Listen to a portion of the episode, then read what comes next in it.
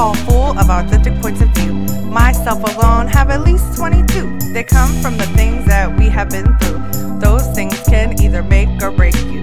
Life is full of ups and downs. It's our choice to either smile or frown. Please choose to smile today, because it's one thing that's free to give away.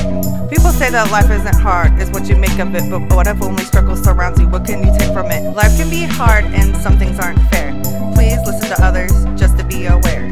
All I'm saying, you never know what someone's going through. Just because they look happy doesn't make it true. Hopefully, this podcast will help you see you are not alone, you have at least got me. We are more alike than you may know, but if we stay quiet, we will never grow. Don't ever give up because you got this. If you quit, think of all the opportunities that you could miss.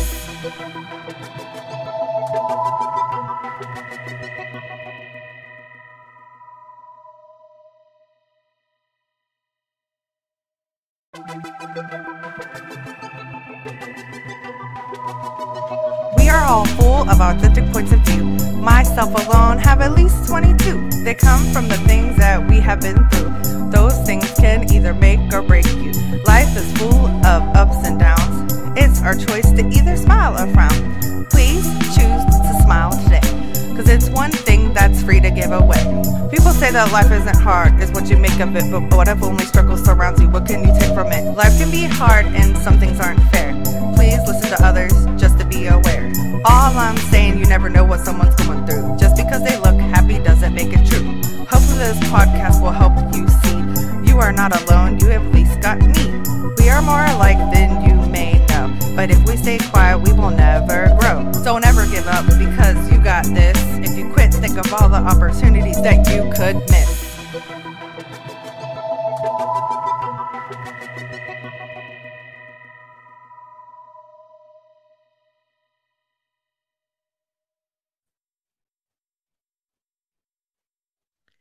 Hey, everybody, and welcome to Authentic Points of View. I am your host, Danielle Boer, and I'm so excited to be here. My voice is hoarse, and I'll tell you why I sound like a teenage uh, puberty kid.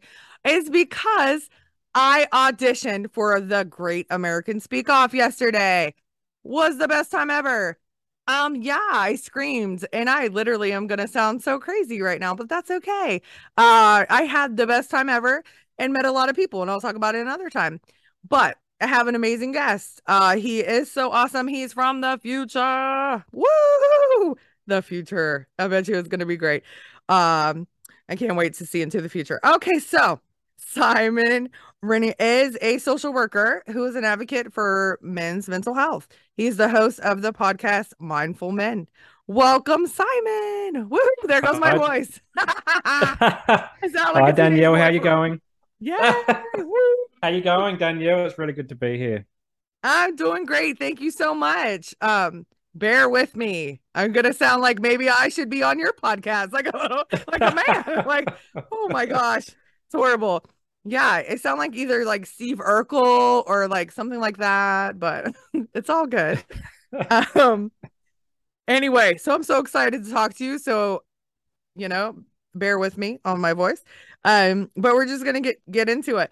So, what career did you quit when you started your business? Yeah, so thanks for thanks for having me again, um, coming on your show. It's really great to talk to you, and I'll try and talk more for, so you don't have to talk so much. I always talk Uh, so much though. so I, I guess the career that I had was like when I came out of out of high school, and this is like in the late nineties. I kind of ended up in a, a generalist degree, a bachelor of social science, and then I come at the end of that and didn't really know what a social scientist did back then. Um, and there was no such thing as Google or anything like that, so we had to try and figure out from newspapers like where where I can get jobs and, and, and things like that. And so I landed in the Australian Public Service. I became a public servant.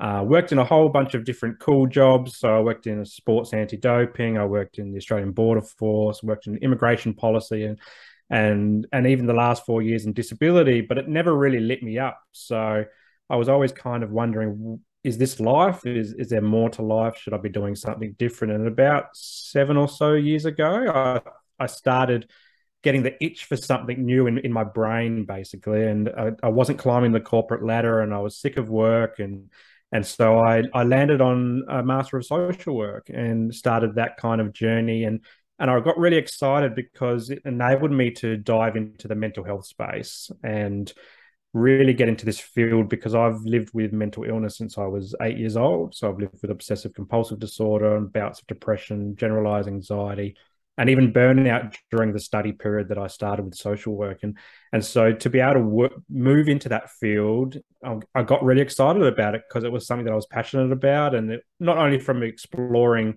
what was happening with me and, and learning more about things like OCD, but also to be able to help other guys, particularly, to open up about mental health because in my journey, like I bottled it up for 20 years before I finally went and got a got help from a doctor and, and subsequent diagnosis as well. So I knew how hard it was to talk about men's mental health and mental health particularly.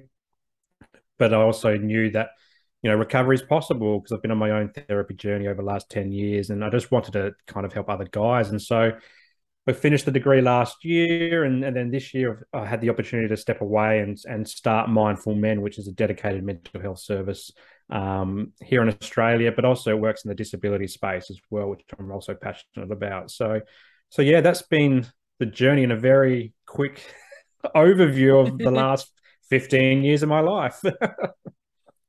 Wow, if only I could sum up 15 years of my life in those couple of minutes. Actually, yesterday to talk about myself, I'm selfish. Yesterday, I had to talk for, for one minute. That was like uh, mm. my yes, my um when we competed, it was like literally competing uh for speech, like the best speaker, and we had one minute, and I talk a lot, so that was challenging. But you did a great job. You should have flown over here and competed. Um, well, maybe I can send this video backwards, back in time, and and and that's right. And we're in the future. I am in the future. Yes. Yeah. uh, so okay, so I love that you brought up a lot of amazing, important points. Um, so it's so awesome that you're so strong and that you're like speaking for men because men have this uh stigma of like people of society give men the stigma of like you have to be strong. You can't talk about feelings. Nothing's wrong with you. Just suck it up. And it's not fair and it's wrong. So you are amazing and what you're doing is amazing and we'll talk about that a little bit more in detail. But also that you brought up ocd um so i um i think it's so important that you speak about actual mental health diagnosis and that the fact that you're taking care of yourself and you went and got help and got therapy and you realize like hey something's going on. Let me figure out what it is. Uh so my my brother um he had uh actually that's what I talked about yesterday sort of in a nutshell not that but my brother um actually had OCD so bad that um he, took his own life at 26 years old. And um it was it was really hard to watch him go through that. And so can you kind of talk about like the different types of OCD or what you kind of um what kind you have? Yeah sure. And i love to talk about this because OCD is often misunderstood and it's and it's often trivialized. Like whenever we we talk about OCD in a general community or even on on social media or the TV or whatever, it's often joked as like someone who just likes things to be neat and orderly, or someone maybe who washes their hands a lot. Um, and it's it's not any of those things really. I mean, yes, there is a version of OCD called contamination OCD where someone will wash their hands, but they would wash them not because they like clean hands necessarily, but because there's an overwhelming fear of contamination and germs and things like that. And they would wash their hands so much that it would be quite debilitating. They couldn't even use their hands in some cases. Um, but but for those who are new to OCD, let me just define it quickly, if that's okay. So, yeah. OCD stands for obsessive compulsive disorder, and, and it starts with a, an obsessive or intrusive thought that can be quite disturbing, and and it creates a lot of anxiety and angst, and and sometimes terror and fear as well. And And so, to alleviate that, you need to perform what's called a compulsion, which is the C in OCD, or a behavior. And so, by doing the behavior and compulsion, it alleviates the anxiety that's caused by the obsessive thought. And then you kind of get stuck in this pattern of doing it over and over and over again. And and to be classified as a as a disorder, you need to be doing this for over an hour a day. That's the that's the um the criteria for how long of, of your day you're doing this. And it also needs to have, a, I guess, a substantial impact on your life as well. So, for for example, someone who likes their their desk neat and tidy, and, and then they say, "Oh, my OCD is killing me because my pens aren't in the right in the pen holder." Not OCD. That's something that's just more around. You like things to be neat and tidy, and that's fine as well. But it's when you think about someone who has OCD, someone like your brother or someone like me or, or something like that. You know, we're doing behave. We're having these thoughts behaviors that taking a long time out of our day and they can be quite debilitating. I've heard of stories of people locking themselves in a room for oh. four years oh. because they couldn't face the world, depending on whatever their obsessive thoughts were and compulsive acts were as well. So, so my entry started into this when I was about eight years old as well, and and I didn't know what OCD was at the time, and it wasn't until I was 28 that I got diagnosed. So I didn't know about OCD until 28 years old, mm. and I'm 39 now. So it's only 10 years ago, roughly, that that I have been on this recovery pathway. But when I was eight, I remember being in the schoolyard and a student said to me, Simon, if you stop talking for more than a minute, you're going to lose your voice forever. And so for most people in the world, they would just disregard that and say, oh, that's silly. I'm not going to pay any attention to that kind of comment. It's just ridiculous. But for me, it implanted a seed of mental illness that I've lived with for, for three decades. And, and I really thought that that would be true and that would come true. And so that became my obsessive thought. I had a lot of fear about losing my voice. And so, to alleviate that distress and to check that my voice was still there, I would perform, I would hum, which would be my behavior. I would hum to myself very small, like mm, mm, mm type thing over and over and over again, all day, every day, um, because I was just so fearful of losing my voice and this lasted for about two years or so but it developed into other other checking behaviors on a whole bunch of different ranges of of things. So for example when i was in my teenage years mum and dad separated and me and my youngest brother so i'm one of four boys my, me and my youngest brother went with mum.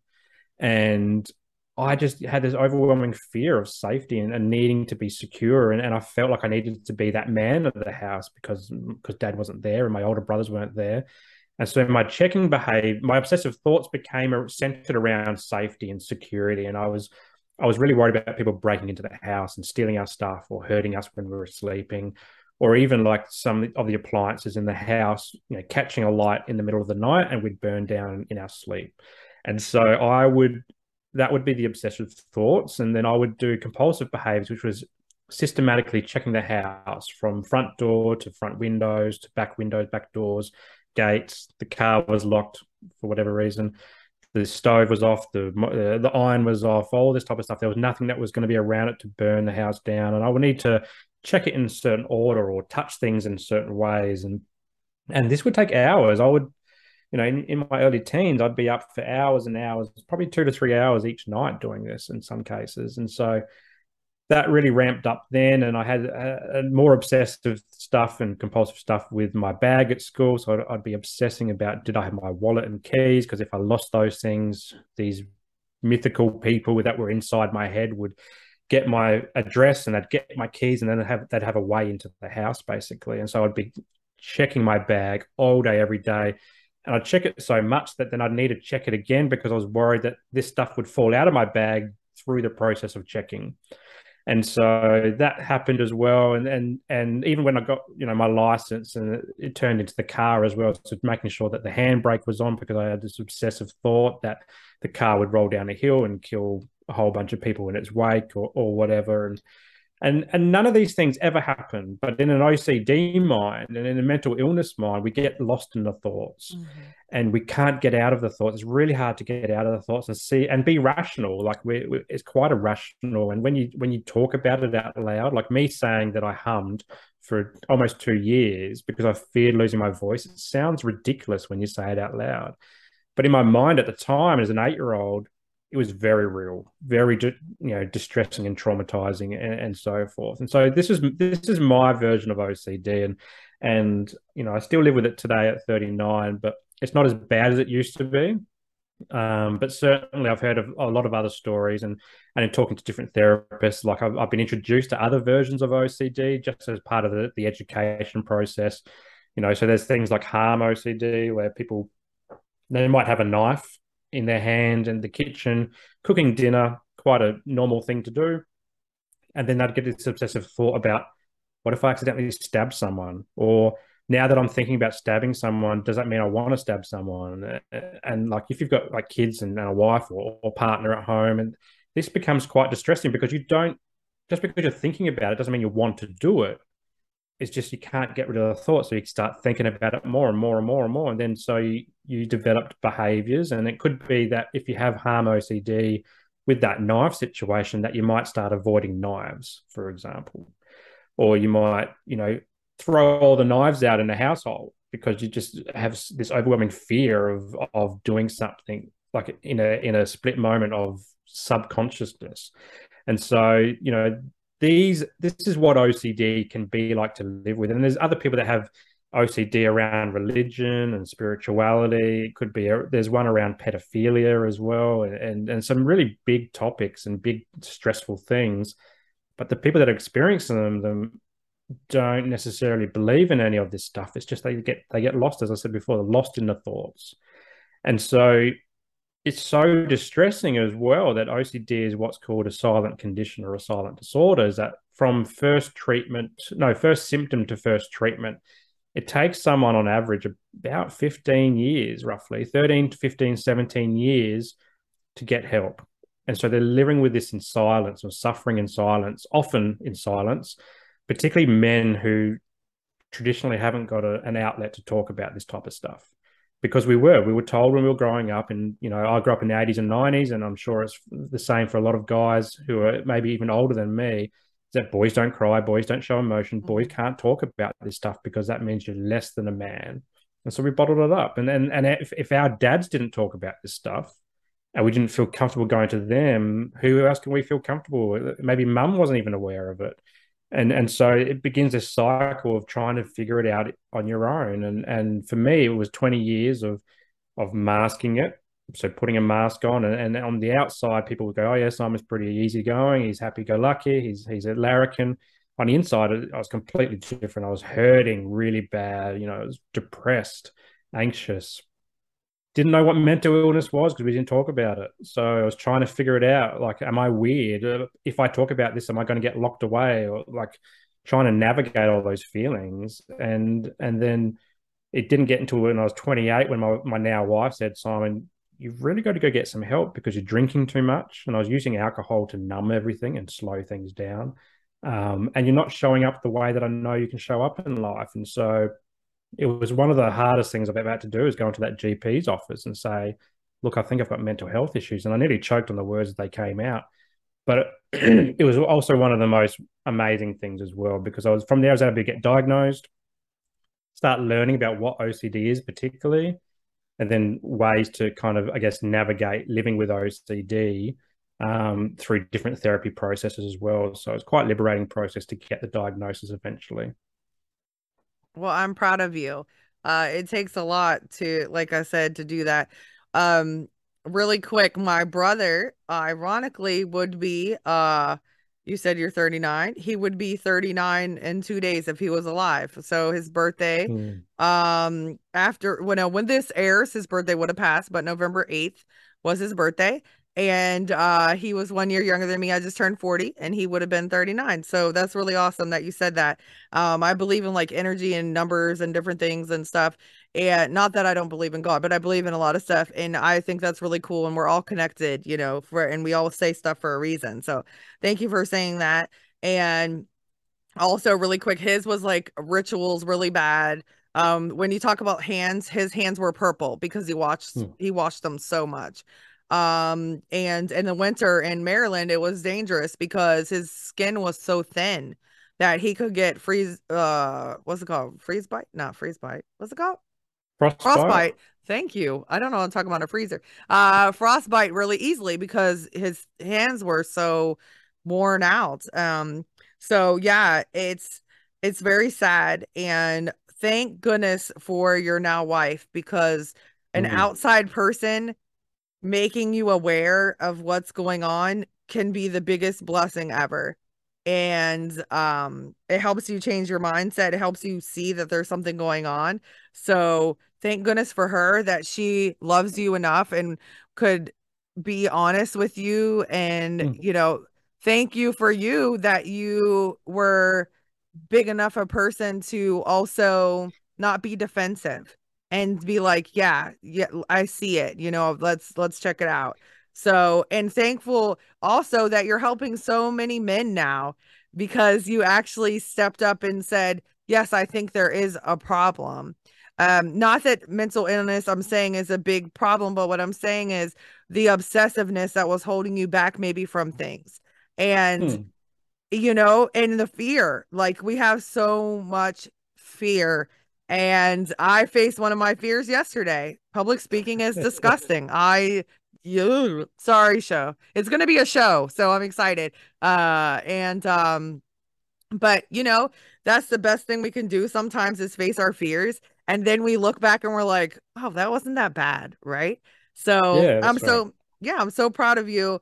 And so your business is called Mindful Men, and which is very clever, and I love it. Um, so what is your favorite thing about your business so far? I think being in business, for one, like stepping away from that old career that didn't light me up, and and I found I'm glad you brought up the mindful in mindful men because it came from my burnout story. So, like you know, since COVID came along, there's a lot of people experiencing things like burnout, and that again for me was one of those things that I thought, oh, that's just a bit of a cop out thing. That if you don't, you know, it's a workplace stress, and you don't want to do your work, but when I experienced it, I was I had to spend four months off of work. I was just spent physically, mentally, emotionally. And I remember because like my OCD, it fuels perfectionism and I could I could no longer hit that perfectionist bar that I set for myself in terms of standards. And so I found mindfulness through my therapy approach to burnout and and ways of grounding myself and rediscovering joy and things like that. And then from there i was able to to draw some of the, the cool things like using your five senses to to ground yourself and be present in the moment which is helpful for my kids because i've got two little kids and i'm often on a different planet. And and but also like you know working with the guys that i work with is being mindful of who we are and how we're showing up and not world so it's challenging those social constructs of masculinity. It's looking about the relationships at work and, and at home and, and with our kids as well but also tuning into our values and our identity as well. These are all things that are mindfulness based practices that we can put together and then kind of get guys to come out of autopilot mode and live the life that they've always dreamed of, but they kind of let go of and just turned into a bit of a groundhog day, go to work, come home, go to work, come home, and all that type of stuff. So it's about shaking out that that inner child from guys and and, and going from there. It's it's it's a great thing, and that's what I love about you know being in business is being able to shape future directions for guys and, and help them to break out of their own boxes and, and live the life that they want to live. so amazing. We cannot like succeed, I think, um, if we don't have the right mindset and if we're not mindful, like you said, right? So if we're not mindful of things that are holding us back, we're not going to get to our potential. We're going to let the fear stop us and in our tracks. And like you said, Groundhog Day, uh, not fun. And that's what it is. And no offense, I love being a nurse, but that's how it is for me right now. It's like the joy is like sucked out because of money issues with the hospital. You know, everything's money driven now and all this Hmm. stuff and and it's gotten to the point where it's like, "Oh wow, I have to go there again." And I don't like that because I love helping people. But it's just the fact of like there's so many things overwhelming it now. It's not just about helping people like it used to be. It's all these other factors, you know? And so it, it's it's like that. And and that's sad. And so that's so awesome that you're really like making a difference in men's lives. And I know your business is pretty new. And so uh your podcast is also called um Mindful Men, which is amazing. So I know you help like and you're a father. You talked about your two little mm. ones. How did becoming a father uh change you change your mindset? Yeah, it's certainly I guess you you go from that everything's about me to everything's not about me kind right. of essentially nothing's about you know, me anymore nothing's about me anymore and so like i remember like when Gus, my son Gus, he's five and a half now, but when he was Aww. Oh. first brand new born, my wife had a an emergency C section, and, and so she couldn't get out of bed for four or five days wow. after. And on the first night, and I've never been around kids before, wow. and she has, like, she's had a big family with lots of kids, and so she's been around babies. But and I'm, I remember standing there above Gus and trying to change his nappy for the first time, and I've never changed a nappy in my life, and I didn't know what I was doing, and the nurse came in and and and showed us what to, showed me what to do, and Rachel was in the background on the bed, and and as soon as she the nurse left, I forgot. I completely forgot, and I started crying. I just it just the emotion overwhelmed me. I'm like. I should know this. I'm this I'm this little boy's dad.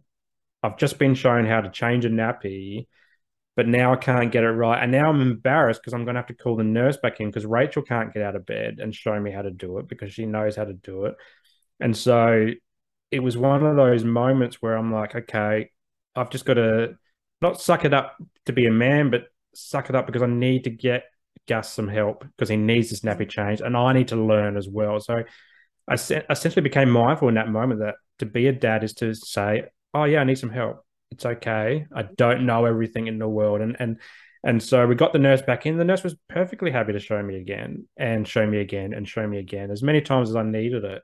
Yeah. And and so, and then when the second one came along, Pippa, I was doing that with my eyes closed. And so you learn so much as you know when the first one comes in, like and you, and you know about who you are, and for a lot for me is around mental illness as well. So navigating mental illness as a dad as well, and trying not to project that on our kids, and yeah, and trying to sit with that. And that's a that's a pro- process that I'm continually working on. Like even this morning, I was having an argument with Gus about a fruit roll up in the cupboard and like yeah and and i wanted to do things certain ways because that's the ocd in my in my brain is i have to do things in a certain ways and yeah he likes to do things in his ways as well so we were butting heads in the kitchen yeah. at six o'clock in the morning um but i think I was at the same and afterwards we both felt terrible because he was upset i was upset Oh. but then we can't we kind of came back to it and said okay I said, Gus, I'm so sorry about that. Like, yeah, I, I overstepped the mark. And he said, Yeah, Dad, I, I carried on a bit too much as well. And, and we kind of made up. And I think it's those moments as well is like that, that really make you reflect that go, we don't need to be perfect. We don't need to have all the answers and get it right all the time. But as long as we can be compassionate towards each other and, and open those communication lines, whether or not it's the communication line of a baby crying at me for the first day because I don't know how to change his nappy, or when he's five and he's not getting the treat at six o'clock in the morning. Yeah. Um, you know, there's there's ways to navigate everything and and just not beat ourselves up so much. We try to be this perfect parent and but it's just not necessary to be a good parent. You just need to be a present parent in, in my view. So it's it's certainly changed me, I think, for the better. Um, and it's challenges the ways I think and and interact with the world as well through my own mental illness. It challenges, it forces me to go, Simon, this is not important in the way that your mind thinks it's important. Um, and then really trying to sit in that middle ground and find that middle ground a bit more frequently, which is really good for my mental health because it teaches me new tricks to manage the overwhelm and and and the insecurities that I have within myself. So, so you are so strong. So you're using your skills that you learn at social working skills and uh coaching like you're you're coaching yourself. That mm. is takes such strength. I want you to know that. Um that I'm so proud that you can do that because that takes a lot. Like that's hard to like step out of your own body kind of and be like, "Oh wait, no. I, this is not being a good example or this is not going to solve anything. I need to like kind of tone it back. That's really awesome that you can do that. And just you saying that is going to help so many people because it's like, you know, that's something we need to do, but that doesn't mean that we can do it. You know, we can say 200 things we need to do. But yeah, for our kids, it's like it, it, that's the best thing about having kids is that it does teach us uh to kind of check ourselves, right? Because we're like, wait, I wouldn't want my kid to do that, or I don't want them to see, you know. And I, I'm guilty of that. And I had kids at 18 and 20, and then 30. So, um, is a big difference. But yeah, so when I look back, I'm like, ooh, maybe I didn't respond correctly. Whoopsie. But I just want to say this, and I know this is like TMI because um you focus around men stuff, but same thing with mothers. So I want you to know that I already had two kids. And again, I had the other ones young. I had my third child. It was a girl. She is a girl.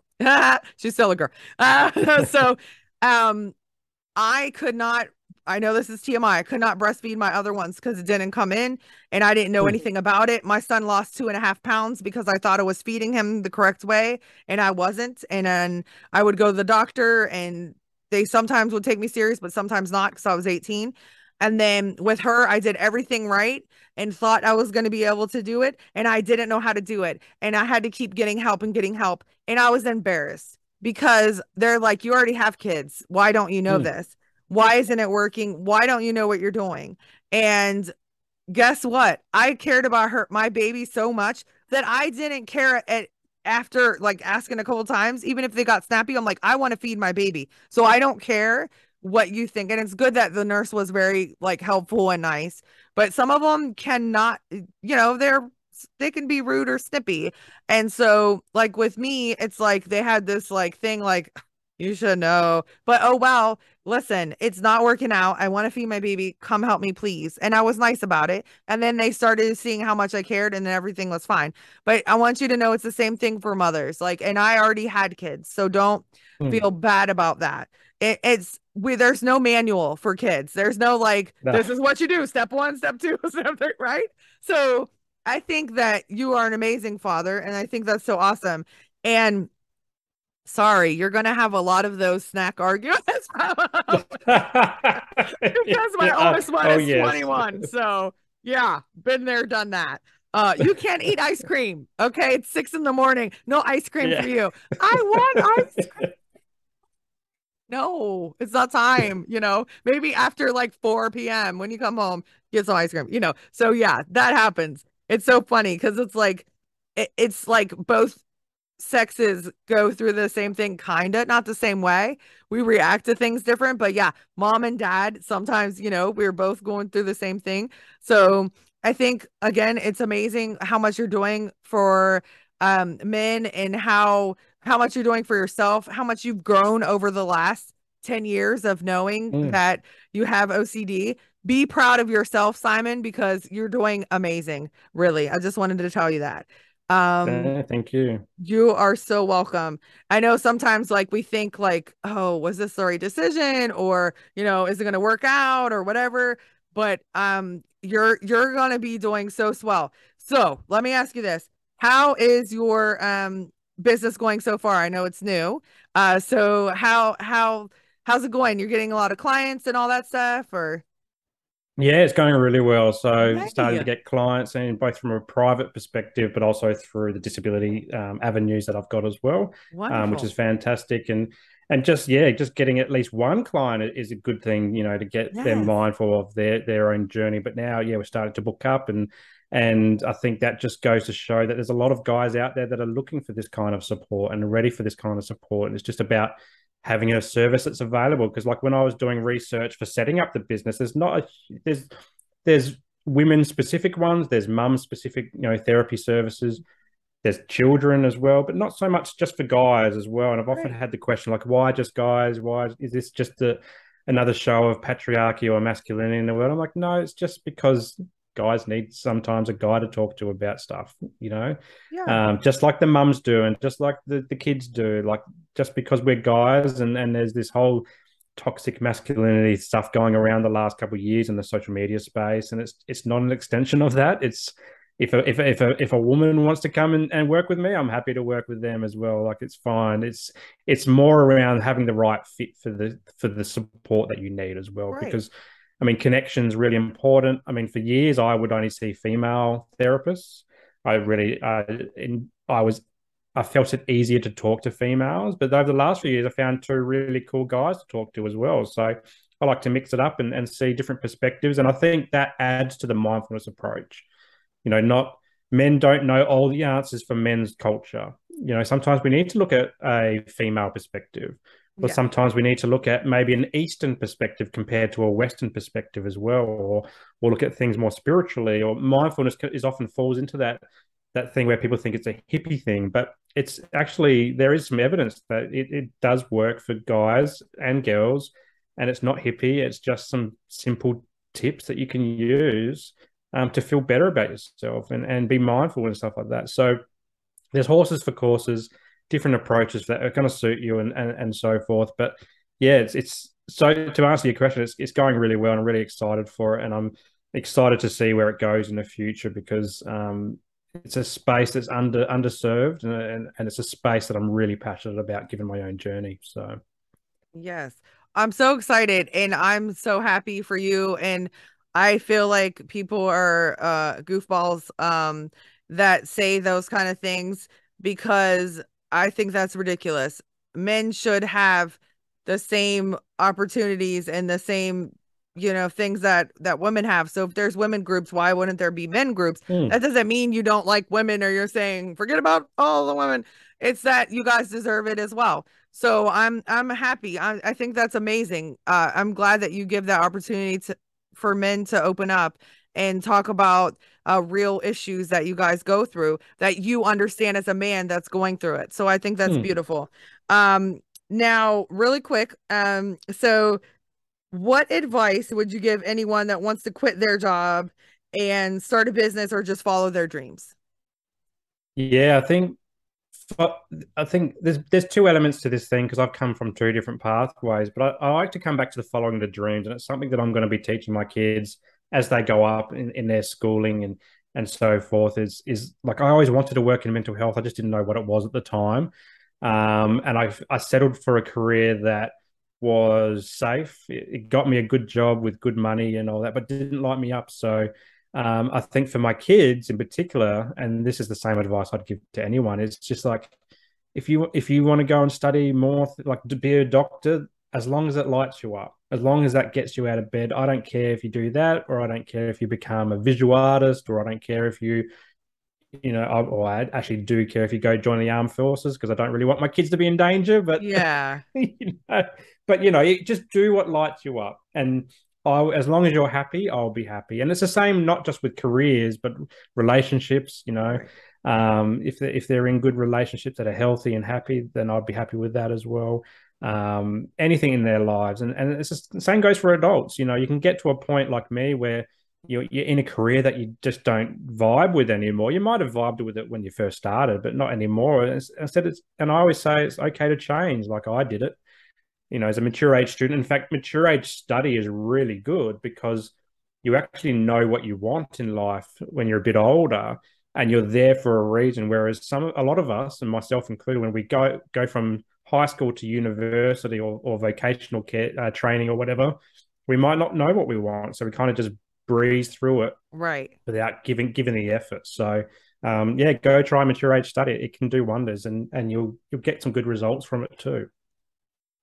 Wow. Okay. Let me just um put myself in there because that's what i happen to do all the time. Really quick. So yeah i didn't go to um nursing school until um well i didn't start the program until i was like 27 or 28 i graduated when um like two weeks or 10 days before 11 days before my 30th birthday.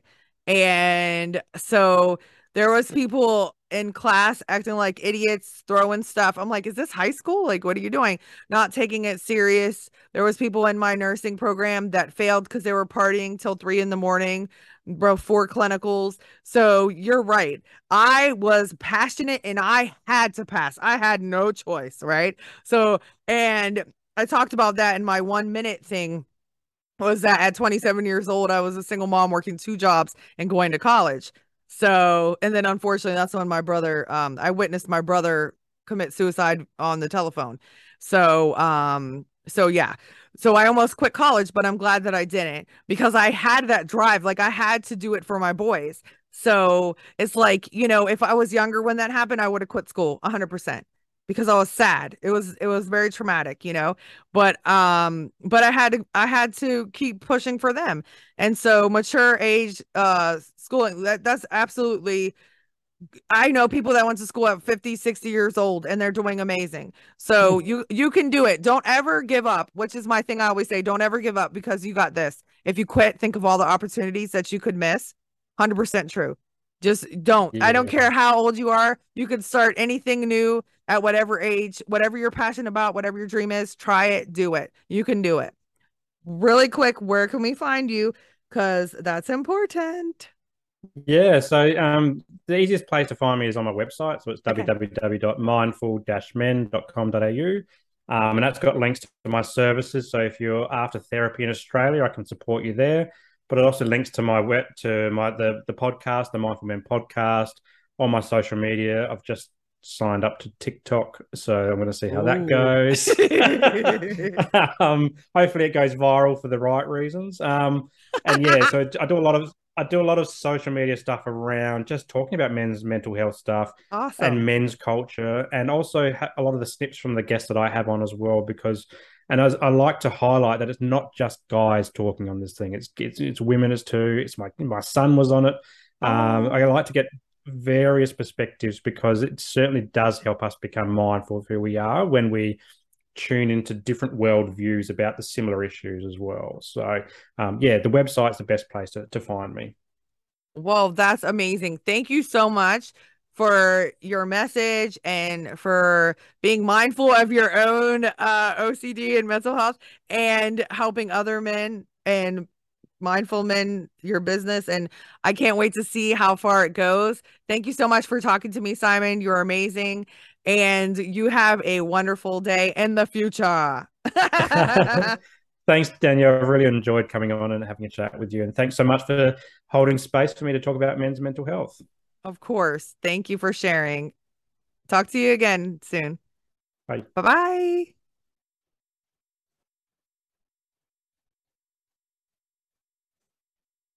Wow. Okay. So how amazing is Simon? He's so awesome. Please follow him at Mindful Men. Um, I went on his website. It's great. The fact that he's trying to help uh people, other men get through this and be a support system to them and the fact that he's gone through mental health issues and everything himself is really great because that's what we do. We have some things that we go through, some uh you know, trials and tribulations, different things, and then you just you learn from them, you help other people. I think that's amazing. Um, so I I'm so surprised I didn't cry. Um, I think I cried so much yesterday that that I got it out. Um, I am just gonna do my one minute just because, uh, because I talked about it. So um, here we go. I actually said lots of it, but I'm to say it. So I was 27 years old. I was a single mom of two boys, working two jobs and going to college. One morning, I witnessed my brother commit suicide via telephone. I was heartbroken, devastated, and scared. I almost dropped out of college but thankfully I didn't. And now I'm a nurse, still a mom, podcast host, speaker, and much more.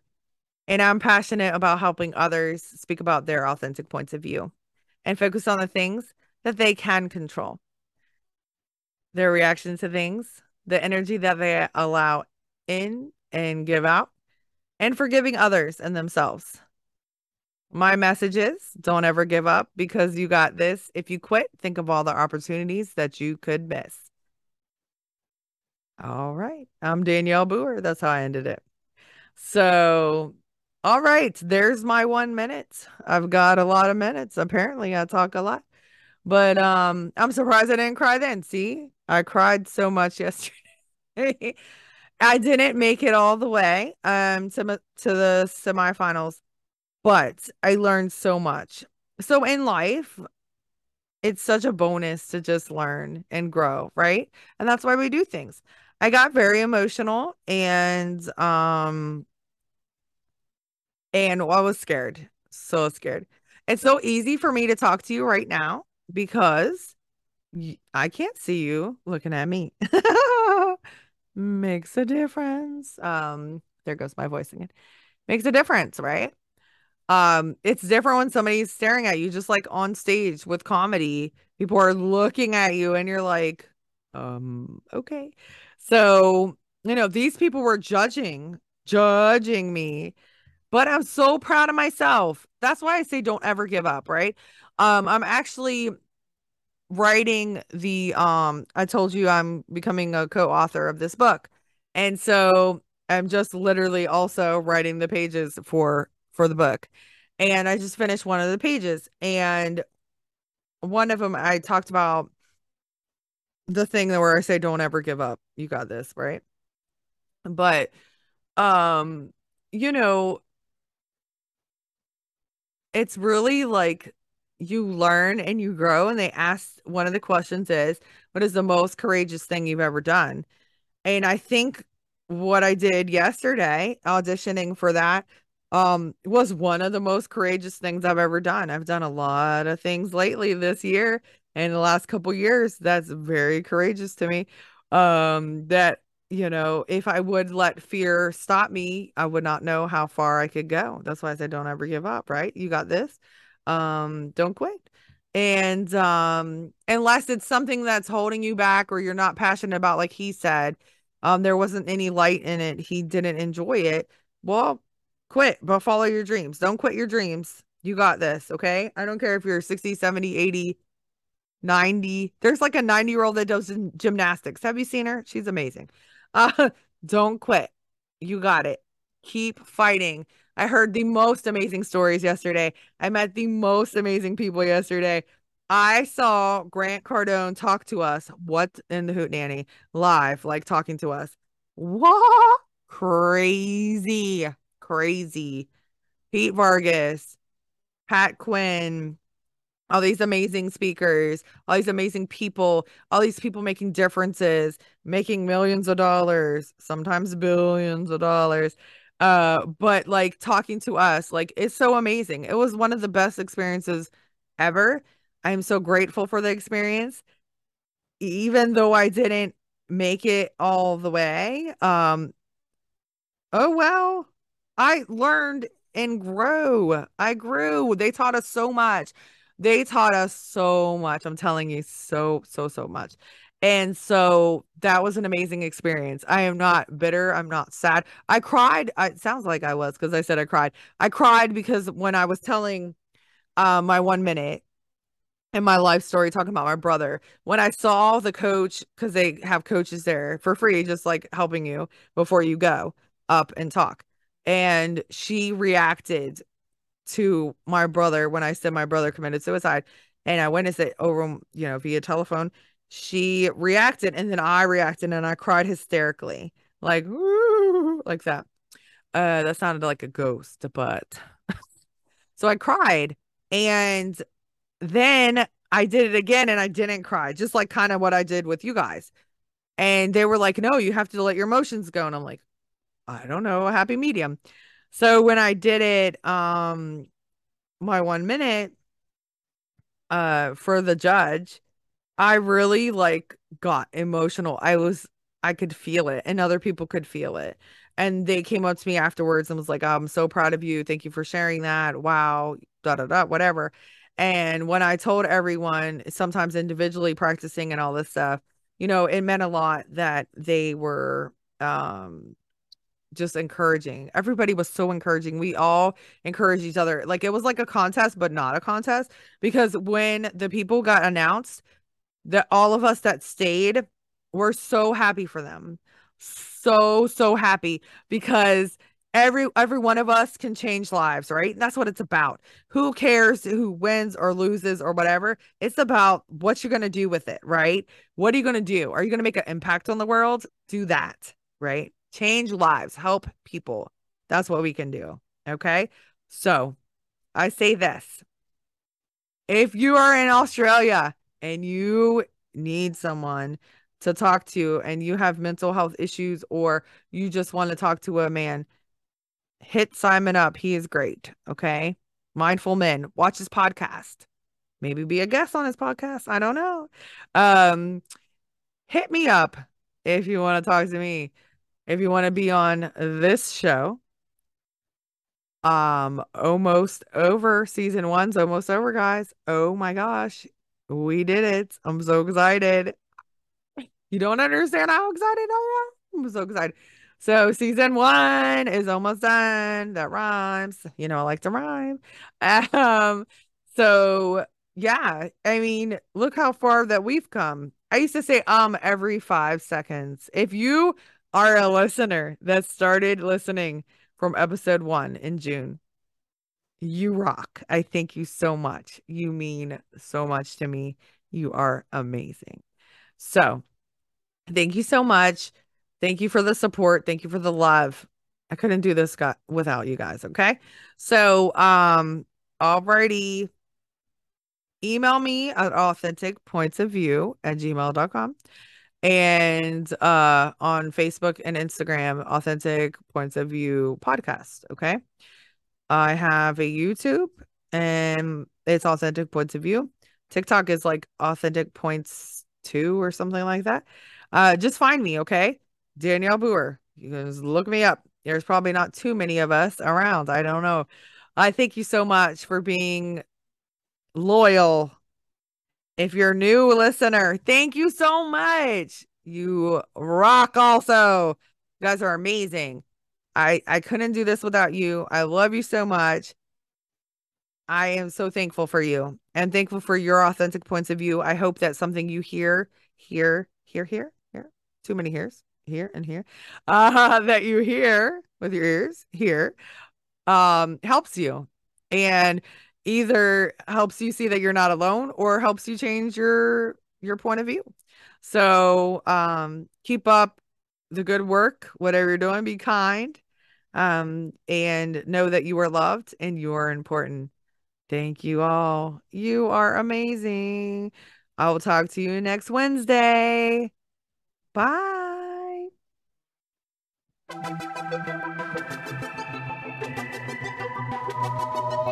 Thanks for listening to Authentic Points of View podcast. I hope that something you heard today changes your point of view. If you would like to share your views, please email me at authenticpointsofview at gmail.com or leave a comment on Facebook at Authentic Points of View podcast. Remember, always be mindful of other people's journeys and have open ears and an open heart.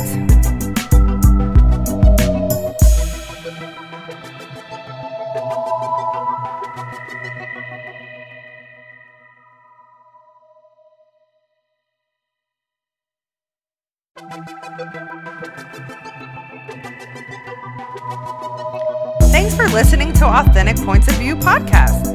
I hope that something you heard today changes your point of view. If you would like to share your views, please email me at authenticpointsofview at gmail.com or leave a comment on Facebook at Authentic Points of View podcast.